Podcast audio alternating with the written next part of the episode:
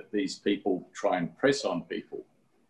And um, and uh, I made I made the comment that um, lordship people tend to be able to swim easily in one John and James, uh, but when they uh, are asked to discuss the letter to the Corinthians, they become unhinged and um, and lose the plot because um, uh, the, Corinth- the Corinthian church is that that wonderful sort of uh, mix where um, in in one John, John is setting the, the, the, standard, you know, as Christ would have us live, and he also allows for failure and and uh, and repentance, but it, it, it, tends to be, as some of the uh, teachers call it, absolutist. Whereas in in Paul, Paul's dealing with the Corinthian church, uh, he's dealing with them. Um, uh, sternly in, in places, but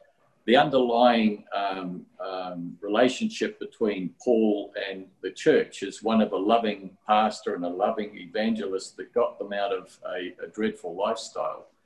And uh, we, we see some really interesting passages here in chapter 7 um, when we start looking at it tonight. But because um, we missed last week, I just want to uh, highlight something that uh, is right throughout the, the letter, and that is this divisiveness or this factionalism. And we even see it again uh, in Revelation, uh, sorry, in chapter 11, uh, I think in verses 18 and 19, where Paul is discussing what happens in the church when they come around the communion table. And, and he really um, um, uh, gets stuck into them for their behavior as a church full of divisions um, uh, around the com- communion table. And I was doing some research on, on some other things, and uh, you often find little gold nuggets uh, where you least expect them. And uh, I was I came across uh, some comments by uh, an early church leader called John Chrysostom, who was the Bishop of Constantinople in the fourth century. Um, early parts of the fourth century. And he was an absolutely highly regarded, well loved um, early leader. And he actually um, wrote a commentary on, on Paul's letter to the Corinthians. And uh, one of the things that really struck me in the little gold nugget that I found is he was actually dealing with um, the chapters six and seven uh, in, the, in the passage that I was reading. And he was um, highlighting the fact that the church was riven by these factions and, and torn apart by these divisions. And uh, he, he, interestingly contrasted the last part of chapter six and the first part of chapter seven. And it, it really does bring extra clarity to the problems with this church because if we if i hope you've all got your bibles because you're going to you know go back and, and have a look. So i want us to just quickly go back at uh, 1 corinthians chapter 6 verses 12 through to 20 we're not going to do it exhaustively but i want you to have a look and what um, and other commentators have said that um, it's a contrast uh, in scripture between two factions that were prominent within the um, Corinthian church. And if you remember our studies back in uh, chapter one, Paul was told by Chloe's household that there were basically four factions, and one was um, uh, lifted up and exalted Apollos. Um, the next one was um, Paul himself. There was a faction of Paul. And then there was a faction of Peter, the Apostle Peter. How on earth Peter got dragged into this, I'm not sure whether or not some of the Corinthian believers were in Jerusalem on the day of Pentecost when, when the Spirit fell. And, uh, and it had a, a, remarkable impact on those particular believers. So Peter even had his own faction in Corinth. Uh, and the last faction was unto the Lord himself, Jesus. And we look at um, the first two factions, uh, Apollos and, and Paul, and they, they come into stark contrast in these two passages the end of um, chapter 6 and the start of chapter 7. And under Apollos, Apollos was um, one of these brilliant speakers and, and an intellectual and uh, very highly skilled in rhetoric and, and uh, um, debating and uh, intellectual discussions. Uh, and it was he that um, was had to be um, tutored by Priscilla and Aquila because uh, he had been he had received the baptism of um, John, but not the uh, baptism uh, of the Holy Spirit, uh, and and born again into the body of Christ. And so they brought him up to speed, but he found it obviously difficult to leave behind his intellectual background. And uh, we, we see this in some of the, the verses. I just want to quickly highlight these again because it makes chapter 7 uh, far more understandable to us. And in verse 12, you have this quote, and it's all things are lawful for me. And, and it, I'll get you the notes um, afterwards. But that statement should be in quotes, okay? Because it's one of these slogans or the slang sayings in the Corinthian church.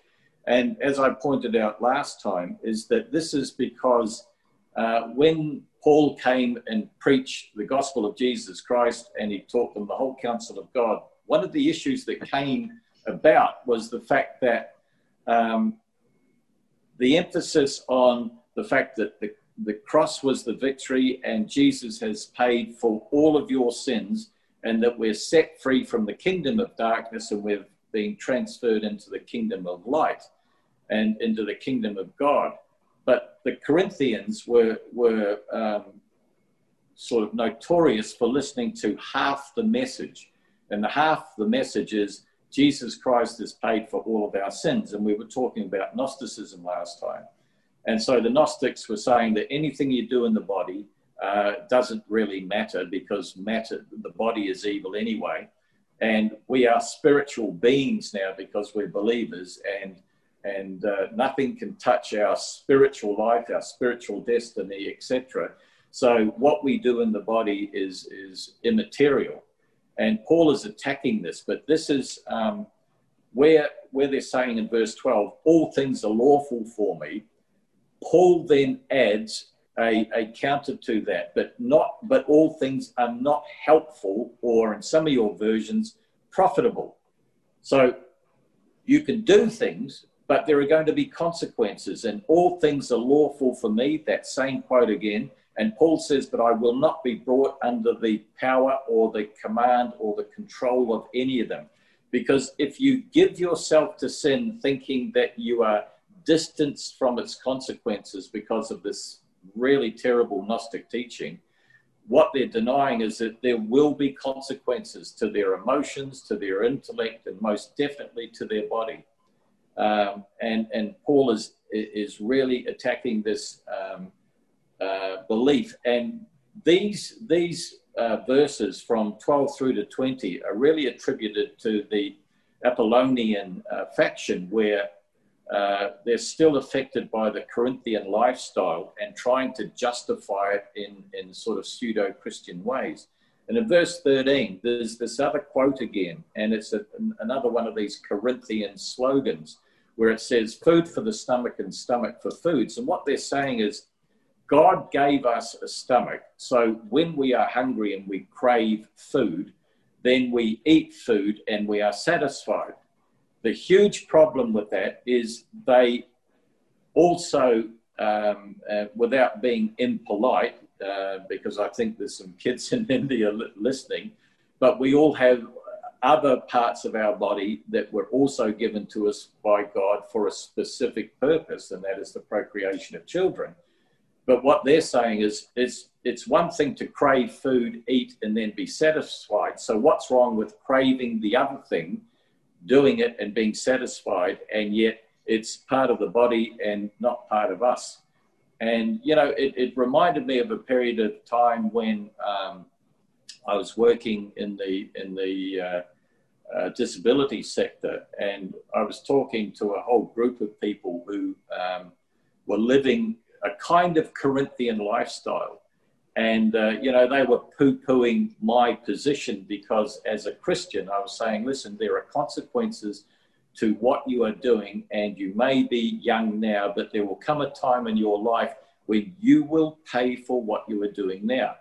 And they they countered that with to me with by saying, but it's just a natural function. And I said, it's not a natural function. It's actually a spiritual function. And the Bible points out that it's a spiritual function. And so, you know, we're, we're looking at Corinthians 2,000 years ago, but the same mindset and the same issues are with us now, not only within um, 20th century human society, but dreadfully and sadly within the 20th century church, because, you know, the commentators are saying that. Uh, pastors are running away from these passages because they don't want to confront their congregations with the consequences of lifestyles that they turn a blind eye to. And I think that's very sad, and, and I think it's um, unacceptable for a pastor to do that because there are consequences for the things that we do. And so when they say food for the stomach and stomach for the foods, and Paul counters once again but God will destroy both it, that is the stomach, and them, the foods.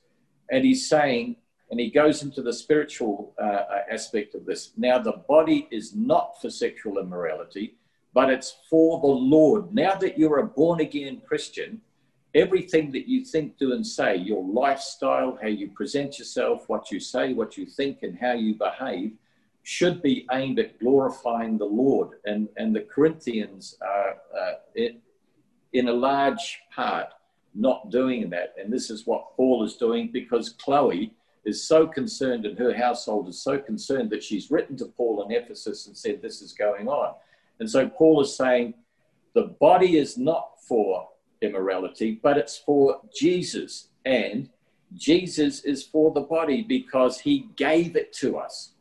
Uh, it, it, it's not something that we created. It's something that he birthed in Genesis chapter 2 out of the dust of the earth and he breathed life into it. And so we had Adam, and then he took the rib out of the side, and then we had Eve, and then we had the progenitors of the human race. And in verse 14, he says, And God both raised up Jesus at the resurrection and will also raise us up by his power. And the reality is that when we get to the second, second letter of Corinthians sometime next year, um, I'm not going to do it straight after this one, but we have to realize that in verse 5, Paul says we must all appear before the judgment seat of Jesus and give an account of our witness for him.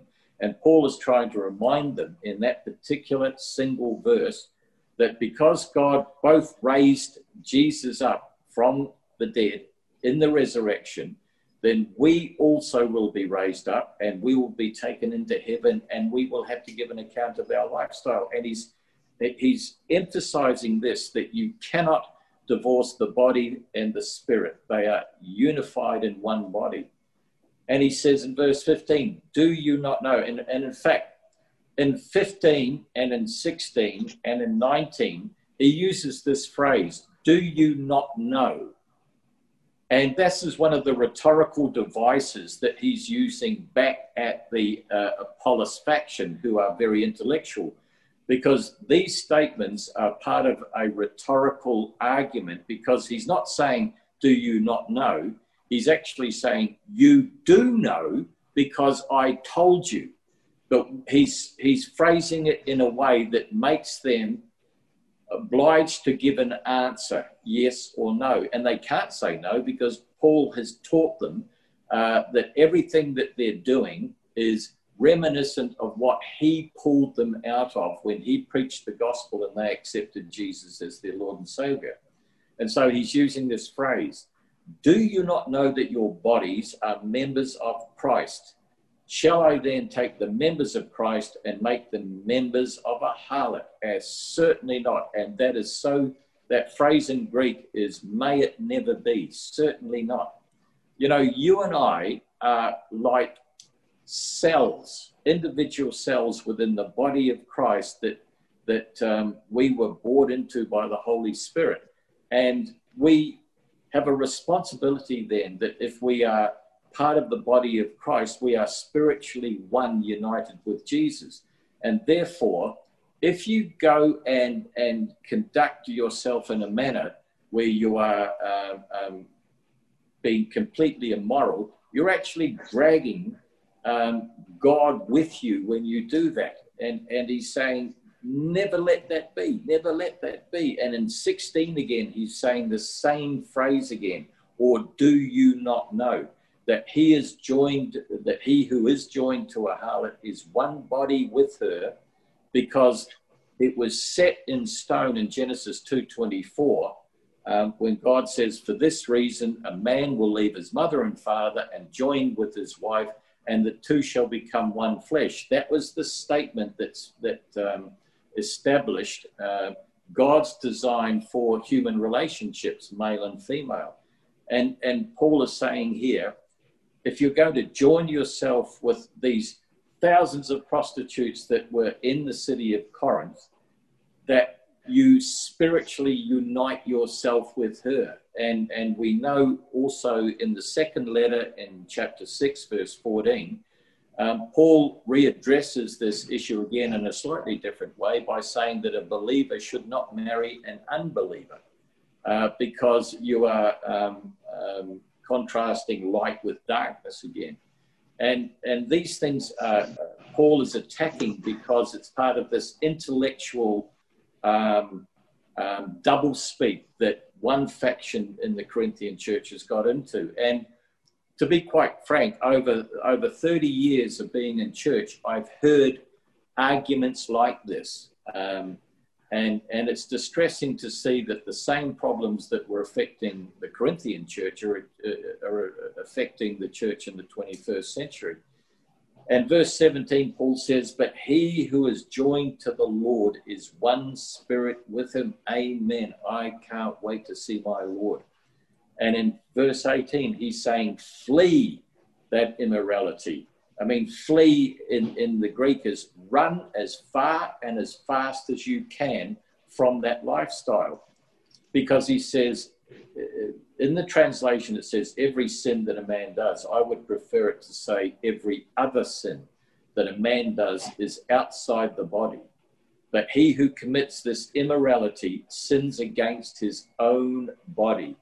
And therefore, there are not only physical consequences, but there are spiritual consequences. And verse 19, he says, with this phrase again, or do you not know that your body is the temple of the Holy Spirit who is in you, whom you have from God? God sent the Holy Spirit to wash you clean, to regenerate you, to have you born again, and you are not your own. And he emphasizes this phrase several times in the letter because two thirds of the Corinthian church are actually slaves, either bond servants by choice or slaves not by choice, but they are in the church. And he's using that phrase to show to show these people that you were once in a slave market, you were once standing on a platform, you were once being observed by purchasers walking up and down the platform seeking whom they wished to purchase, and they would hand over a sum of money, and you became their property. And Paul is emphasizing this verse that you are not your own. You are now in the body of Christ, and He has paid the price that you could never afford for that privilege to be in the church. And he finishes off here in verse 20 for you were bought at a price. And that price was the shed blood of Jesus Christ. And it has to be a free gift from God because it's simply impossible for us to ever work for it or to somehow pay for it. It had to be a free gift from God, as um, Jesus told the woman at the, the Samaritan woman at the well. And therefore, he says, Seeing you have been purchased into the body of Christ by such a sacrifice, glorify God in your body and in your spirit. So Paul is saying the two are one in, in identity, and you can't separate one from the other. And this is a direct attack on this Gnostic heresy that, um, that he's fighting in this, this area. And he said, In your glorify God in your body and in your spirit, which belong to God. And that's it. So he's really he's really putting to one side this whole concept that the um, Apollos faction is saying is that because Jesus set us free from the penalty of all our sins, we can't understand why there is a penalty for us doing when we have these natural functions in our body. And Paul says you've been called to a much higher standard. You've been called into the kingdom of God. You've been called into the kingdom of light. And you're supposed to flee from and reject and leave behind your previous um, conduct and your previous lifestyle. So, having done that and really um, um, um uncovered the, the falsehood that this faction was promoting, anything goes. I mean, it's basically an anything goes faction. We now come to 1 Corinthians chapter 7, and it's almost like black and white. And it's we're doing verses 1 to 17. And we now we look at this phrase saying, now concerning the things of which you wrote to me and I don't know which um, um, version of the Bible you've got, but in the New King James and in the King James, there is a punctuation mark there. It's a colon. So usually when you have a colon, you have a statement and then several things that follow that to edify and explain the statement. And uh, some of the commentators have said, well, he's finished with Chloe. Now there's a whole bunch of questions that he needs to ask. And I can't see that because he's saying that Chloe wrote to him in Ephesus about these things. And I just see it as a continuation of, uh, of the issues that she's bringing up of the uh, relating to the problems within the church. And here we have again the first statement after the punctuation mark is it is good for a man not to touch a woman. And it's very illuminating because uh, in the English Standard Version, if you if you saw that, the translators of the ESV have actually put that statement in quotes because it, it directly relates and contrasts to the slogans that the other faction were using in the passage we've just done, which is all things are lawful for me. That's a quote. Food for the stomach and stomach for the food. That's another quote. Now, this faction that starts in verse 1 in chapter 7, their slogan is, It is good for a man not to touch a woman. And uh, this is when this little nugget popped up from the writings of John Chrysostom, the Bishop of Constantinople, and he said this was from the Pauline faction, the faction that elevates and follows after Paul. And it becomes so clear if you when you understand that because Paul is a celibate, therefore he lives uh, a life of singleness. And so, this um, um, faction within the church that elevates Paul and follows after Paul and tries to imitate Paul rather than Peter or, or um, Apollos, they've said, well, if Paul's celibate, that must be the highest form of spirituality.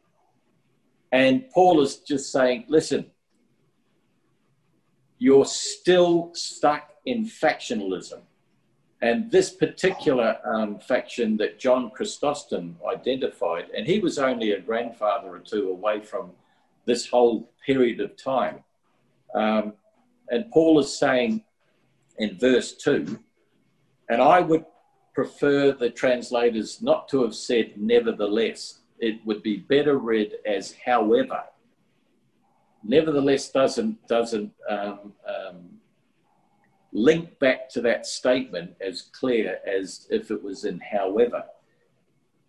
And Paul is saying here, because of sexual immorality, which is drenching this um, city and drenching um, and damaging the church, let each man have his own wife and let each woman have her own husband. So he's directly addressing this uh, position that his faction has taken in the church that, okay, if immorality is such a problem in the church, let's all be celibate. And that is never going to work. And he explains uh, why. And his, Paul's admonition in this particular passage is that God designed human beings for sociability. And so what he's saying is that God designed us male and female that we would be united together in one flesh for fellowship and companionship and the fulfilling of desires and also for um, the procreation of the human race. And so Paul is saying, however, I am not advocating uh, celibacy for everyone. He, he expresses in this passage something that John doesn't do in 1 John. He expresses several times his opinion about what is best for the church. And he makes a contrast further down uh, in this little passage where he reiterates what Jesus says in Matthew chapter 5 and Matthew 19, but he's also saying that he has the permission or the concession because of his relationship with Jesus to say, if you can't meet that standard, here's what you should do. And he's saying it's probably unlikely that you people can maintain celibacy because someone else has um, displayed it to you, and that someone else is him. And he says, the safest place for you to be is in a monogamous, healthy, God designed relationship, man and woman, woman and man. Why? Because it's the safest place to avoid temptation. It's the safest place to stop you from going back to the lifestyle which Paul had pulled you out of. And so in verse 3, he says, and this is, this is God's design for a healthy marriage. Let the husband render to his wife the affection or the love due to her. And likewise, also the wife to her husband. That's what's God's standard uh, is. And, and we know that it's so hard for human beings with all of their background and their, their cultural uh, and emotional and family backgrounds for, for that obviously to be successful every time. And I always liken it to because I've had a lot of people over a lot of years come to me and ask me about issues in marriage and issues in, in family. And I've likened um, the, marriage to trying to fit two, two feet into one shoe. Because what you're doing is you're, you're taking two people, two personalities, two backgrounds, two um, um, uh, you're the product of many generations of your family within certain um, environments, and you are the product and you have natural responses to circumstances and to your surroundings. And so when you get two people, uh, sometimes that are, are, different or even in within the same culture, you're still trying to meld two personalities together. Sometimes it works, sometimes it doesn't. But Paul is exhorting that as the safest place for people to be in order to um, resist the, the, uh, the alternative lifestyle. And in verse 4, he says, he emphasizes this one fleshness that is the desire of God. And he says, the wife does not have the authority over her own body, but the husband does. And likewise, now this is a shock to um, um, uh, people in the Greco Roman Empire uh, 2,000 years ago because Paul emphasizes the, the equality between a man and a woman in marriage. And if that equality is not there, then you are al- almost always going to have um, problems there.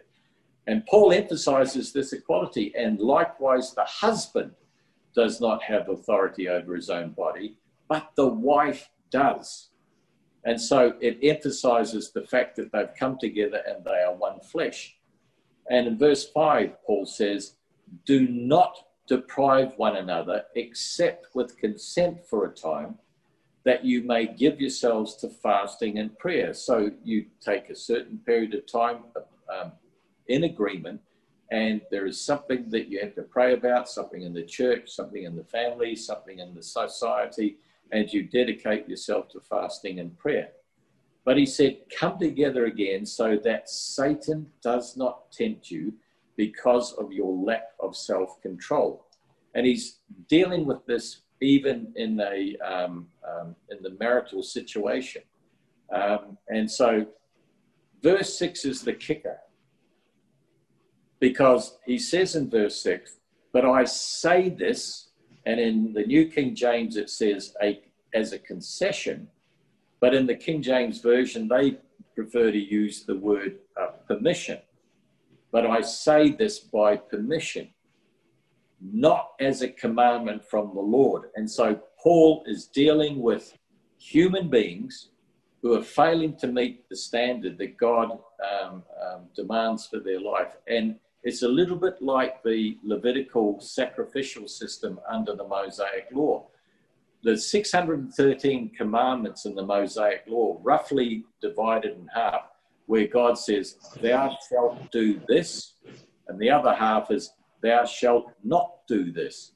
And God knows full well, because of his omniscience, he knows full well that people will not be able to reach or maintain that standard. So he has a sacrificial system where when they fail, they come to the temple, they come to um, um, uh, the priest, and they make offerings to atone for, um, uh, for their failure in certain areas.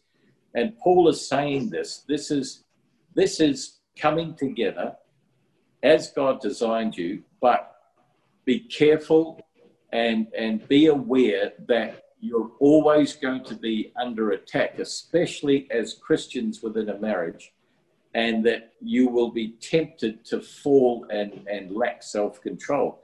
And Paul is saying this because he says, as one who is trustworthy in the Lord as a concession to you or as permission given to me by the Lord. And it's, you know, it's just fantastic. In verse 7, he says, and this is his standard. This is not God's standard at all. But he said, This is his standard, for I wish that all men were even as myself. And at last Wednesday's um, Bible study, Wednesday night's Bible study, I put it to the people in the room. I said, what would happen to the human race if everyone turned out like Paul? We wouldn't have a human race because everyone would be celibate. celibate. We would lose the human race within a generation. And so Paul might wish that, that would be his desire, but it's certainly not God's design. And, but he is saying that to avoid trouble, the, the, the best way to do it, I have found, and he's saying this on his own behalf, that um, um, I have found celibacy um, uh, the ideal position in which to serve the Lord. But there are many callings, and he emphasizes this right at the end of this passage in verse 17. There are many callings. And one of the things that is incontrovertible, is unarguable, is that certain people have callings. I mean, um, I'm just a sucker for marriage, um, you know, and I've been I've been married for 44 years. And what part of the joy of, of that is is all of the experiences that we have um, had together, but also the utter joy that I have in my children and grandchildren. And that wouldn't be a joy for me if I had adopted Paul's standard of living. And I'm very happy, quite frankly, with my standard of living. Um, and that is not to say that um, uh, over 44 years, 45 years, that you don't have problems. Of course, you have problems. You're human beings. And, and uh, but praise be to God that for the last 30 of those 44 years, we've been Christians. And we know the way that we should use or the tools to resolve those issues. And, and that's what, you know, basically the Bible is there for us to help us. But, um, but Paul is saying each one has his own gift from God, one in this manner, and another in that manner. And so, uh, one commentator that I was um, um, uh, dealing with this week, he said, in his 40 years of ministry, he could count on less than the fingers on two hands the people that he has met in ministry who have the gift of singleness. It's unique, it is um, clearly observable that some people just have that peace and that contentment to be alone and yet be sociable within the church or within a, a, their family group or whatever. And he said, It's an amazing thing to watch. And you know it's a gift from God because the people are content and happy and they are not jealous or covetous of anything else. But it's a gift. And I can honestly say I, I got the gift of matrimony and um, I would not uh, change that or hand it back um, for, for any reason whatsoever. And in verse 8, Paul then says, But I say to the unmarried and to the widows, it is good for them if they remain even as I am. Why? And he's what he's you don't ever forget that he's talking about in a church environment, in a serving God environment, because people who are uh, single, uh, dedicated for the things um, for God, and are free all the time to be able to do the things that God asks them to do. Because um, one of my uh, favorite uh, pastoral commentators said, There's no way I could ever live um, uh, a single life. It's just not me. And he said, I know that my marriage and my children and my grandchildren diverts me at times from God. I have no doubt about that. I'm aware of that. But he said, I, I wouldn't have it any other way. And so Paul is saying, if you want to dedicate yourself to, to the Lord, then singleness is, is the, the least troublesome way. And I was just thinking today of uh, Katie, who is one of the missionaries that we that, that we're supporting in Thailand at the moment, and she's had a very rough time uh, over the last 24 hours, and we put her prayer requests on the WhatsApp. But she has dedicated herself. I mean, she's in her mid 30s now, and um, she has no intention, um, unless it's a, a, it's a divine intervention from heaven. But she has dedicated herself to her mission work and to a service to God. And so she is able to give all of herself for that. But that's a gift from God, and I admire it, and we as the church support her. And so we share in the reward um, that she receives in that ministry because, as the Bible says, he who even gives a drink of water to a prophet shall share in a prophet's reward. And so um, I esteem people who live that lifestyle, but I am the first one to say that I uh, I was never gifted with that um, that choice. And Paul says it is. In verse seven, he says it's a gift from God. But he goes on to in verse nine.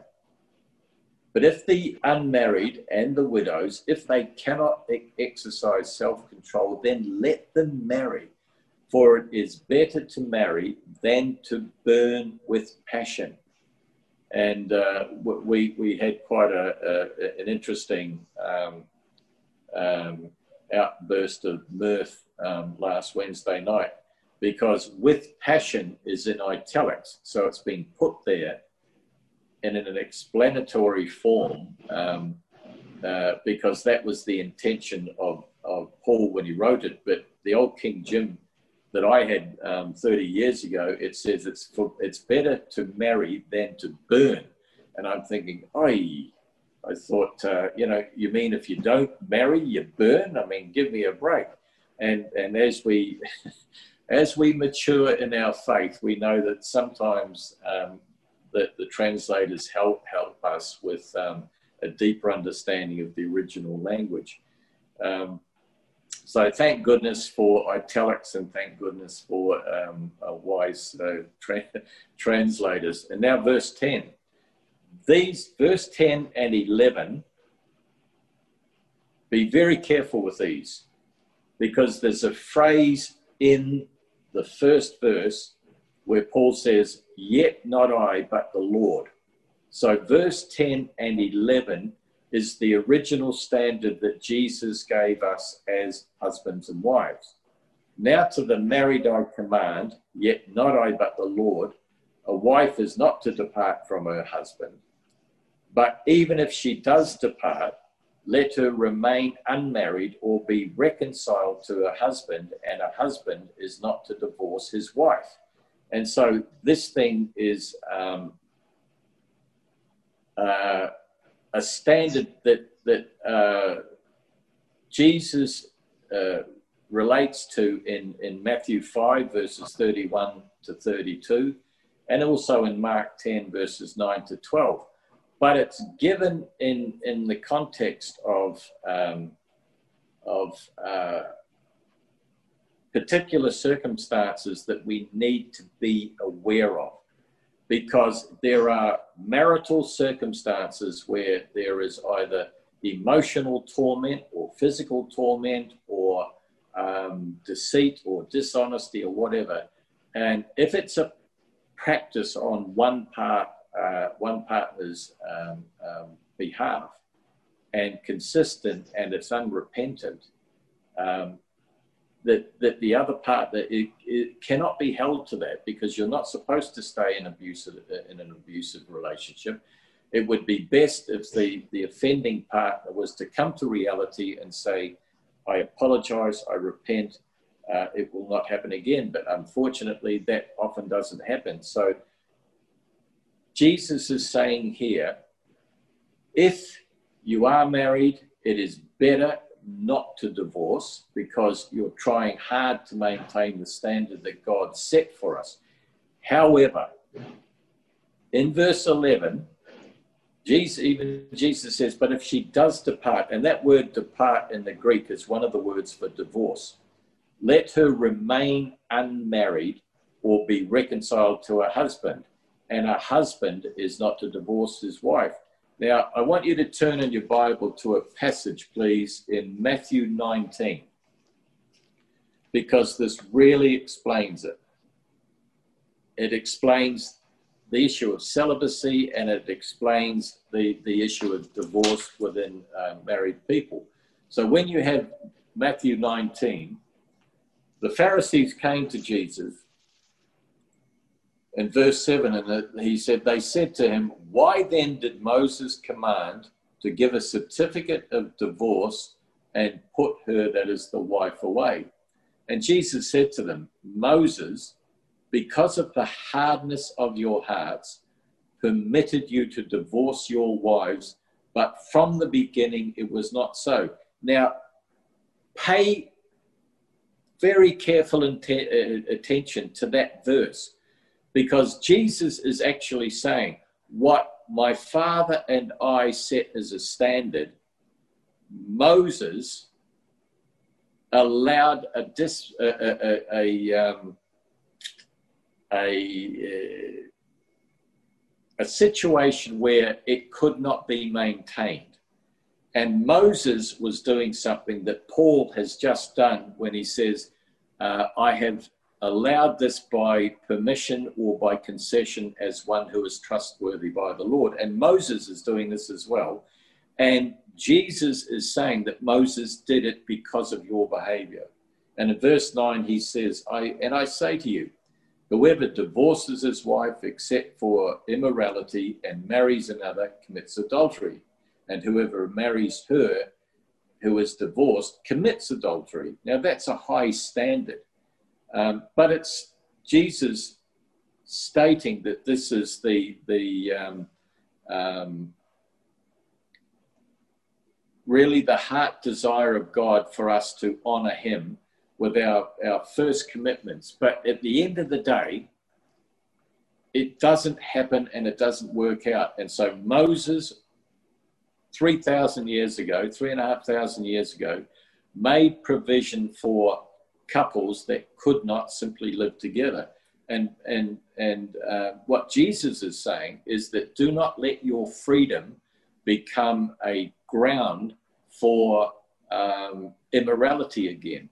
And, and because it leads to trouble. You've, you've left one troublous uh, situation, and you, if you do not um, uh, obey the commandments of the Lord, you are likely to sail into troubled waters, even having been set free. And in verse 10, his disciples then said to him, If such is the case of the man with his wife, and they're saying to him, Lord, if you're saying that if we're freed from a wife and someone else marries her, then that's adultery. Um, they're saying it would be better for us to be celibate. And look what Jesus said in verse 11. Not everyone can accept this saying, but only to those to whom it has been given. And this is where Paul is getting his, his own um, language in verse 7 because he's saying each one has his own gift from God, one in this manner and another in that. And Jesus is saying, if you can accept this, then live this by this, but it is but only those to whom it has been given can be that way. And he's referring here to the comment by the disciples about um, becoming virtual uh, eunuchs if you have have divorced or stayed single. I mean, eunuch is that sort of heavily loaded word that no one wants to address, but it's called singleness. And he says in verse 12, For there are eunuchs who were born thus from their mother's womb, that is, they were physically handicapped from birth, and so they're automatically, um, and they can be physically uh, um, uh, handicapped, or they can be intellectually handicapped, or physically or emotionally handicapped in such a way that they cannot um, engage with a member of the opposite sex. And he says there are some who were born this way from their mother's womb. And there are eunuchs who were made eunuchs by men, that is, kings. If you're going to serve in the um, king's or emperor's uh, harem, then they make you a eunuch so that there's no possibility of you getting yourself into huge trouble. And finally, there are eunuchs who have made themselves eunuchs for the kingdom of heaven's sake. And he who is able to accept it, let him accept it. Accept it. And so it's one of the most complex and, and troublesome areas of, of uh, human endeavor to live with people for your entire life, melding two personalities uh, into one and also um, realizing that without the basis of love, it becomes so extremely difficult. Uh, and, and so there is the option of singleness. Uh, you can divorce if, if there is um, no chance of reconciliation. But both Jesus and Paul are saying here that you need to be aware that your freedom from one marriage does not then allow you to um, conduct yourself in a way that is going to lead to more trouble. And in verse 12, Paul says, now this is Paul's opinion, not Jesus' standard. In verse 12, he says, But to the rest, I, not the Lord, say, if any brother has a wife who does not believe, and she is willing to live with him, then let him not divorce her. There, there were uh, instances, instances in the Corinthian church, uh, and I have seen um, in personal experience uh, of this over the last 30 years where problems are caused by two unsaved people marry, and then one of them becomes a believer. And therefore, there are uh, uh, strong um, conflicts within the marriage um, because of that, that, that now division. One is a believer, one has faith in Jesus Christ, and the other person in the marriage doesn't. And Paul is saying to, to address this in the Corinthian church, but for all time, if any brother has a wife who does not believe and she's still willing to live with him, let him not divorce her. And in verse 13, he says, and a woman who has a husband who does not believe, if he is willing to live with her, then let her not divorce him. And there are very good reasons why Paul is saying this, and he finishes it off in the, in the last um, uh, couple of verses. And in verse 14, it's a very um, intense verse, this one, and a lot of uh, commentators struggle to, to come to a unified position on it. For the unbelieving husband is sanctified. Please understand in that verse, it doesn't mean saved. It means sanctified. It means because the, the unbelieving husband is living with a believing wife, because God will um, bless her by insights and um, a change personality, change behavior. If she's honoring the Lord and glory, glory, giving glory to the Lord, that the husband, because he's in that situation, will be set apart and he's available to experience the blessings that his wife is blessing because of her faith and and Paul brings this to a head towards the end of the uh, of this passage. So the unbelieving husband is sanctified by the wife, and the unbelieving wife, likewise, is sanctified by the believing husband. Otherwise, your children would be unclean, but now they are holy. And once again, if you read the commentators on this, they struggle to get to the, the depths of it, but the consensus seems to be that the children of believers then become aware in their own home of the evidence of faith by at least won parent in the existence of an eternal, loving God. And so they would be exposed to that, and therefore that they would be um, able to be um, um, one to the gospel by the believing parent, parent, or at least put in a position where someone else can preach the gospel to them later on in life and they will accept it. But please don't ever believe um, um, what unskilled people have said that if one believing parent is in the family, then the whole family is saved. That's not what it means. It just means that the other, the unbelieving people in the in the um, family unit are um, are exposed to the blessings that the believer has from God, and also that they're exposed to the truth of the gospel from Jesus Christ, and that is their benefit. And in verse 15, Paul is building it up and, and says, But if the unbeliever departs, and that word once again in the Greek is this is about divorce, then let him depart, let him go. A brother or a sister is not under bondage in such cases. But God has called us to peace.